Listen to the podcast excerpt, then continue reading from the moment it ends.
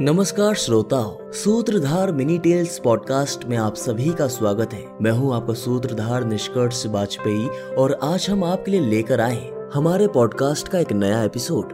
दोस्तों, आज के इस एपिसोड में हम आपको बताएँगे कि कैसे श्री कृष्ण का नाम रणछोड़ हुआ। चलिए सुनते हैं इसके पीछे की पूरी कहानी हमारी आज की मिनी टेल्स में। जरासंध ने कंस के वध का बदला लेने के लिए श्री कृष्ण पर सहस्त्र बार आक्रमण किया और हर बार मुँह की खाई। अंततः भगवान श्री कृष्ण को हराने के लिए उसने काले यव्वन की सहायता मांगी। काले यव्वन को शिवजी से वरदान प्राप्त था कि युद्ध में कभी उसकी हार नहीं होगी। श्री कृष्ण को पता था कि काले यव्वन को युद्ध में पराजित करना असंभव है।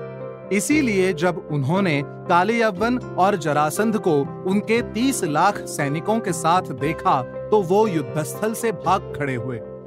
काले यवन ने श्री कृष्ण का पीछा किया। श्री कृष्ण बड़ी ही चतुराई से उस अंधेरी गुफा में जा छिपे, जहाँ मुचुकुंद निद्रा में लीन थे। काले अव्वन ने मुचुकुंद को सोता हुआ देखकर सोचा कि वो श्री कृष्ण हैं और उनको ज़ोर की लात मार दी। इस प्रकार काले अव्वन के प्रहार से मुचकुंद की निद्रा भंग हो गई और इंद्र के वरदान के अनुसार काले अव्वन वही भस्म हो गया।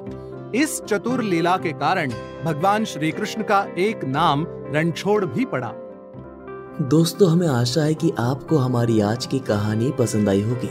सूत्रधार मिनी टेल्स पॉडकास्ट के अगले एपिसोड में आप सुनेंगे कि भगवान नारायण ने अपने कौन से परम भक्त को अपना प्रिय सुदर्शन चक्र दिया था।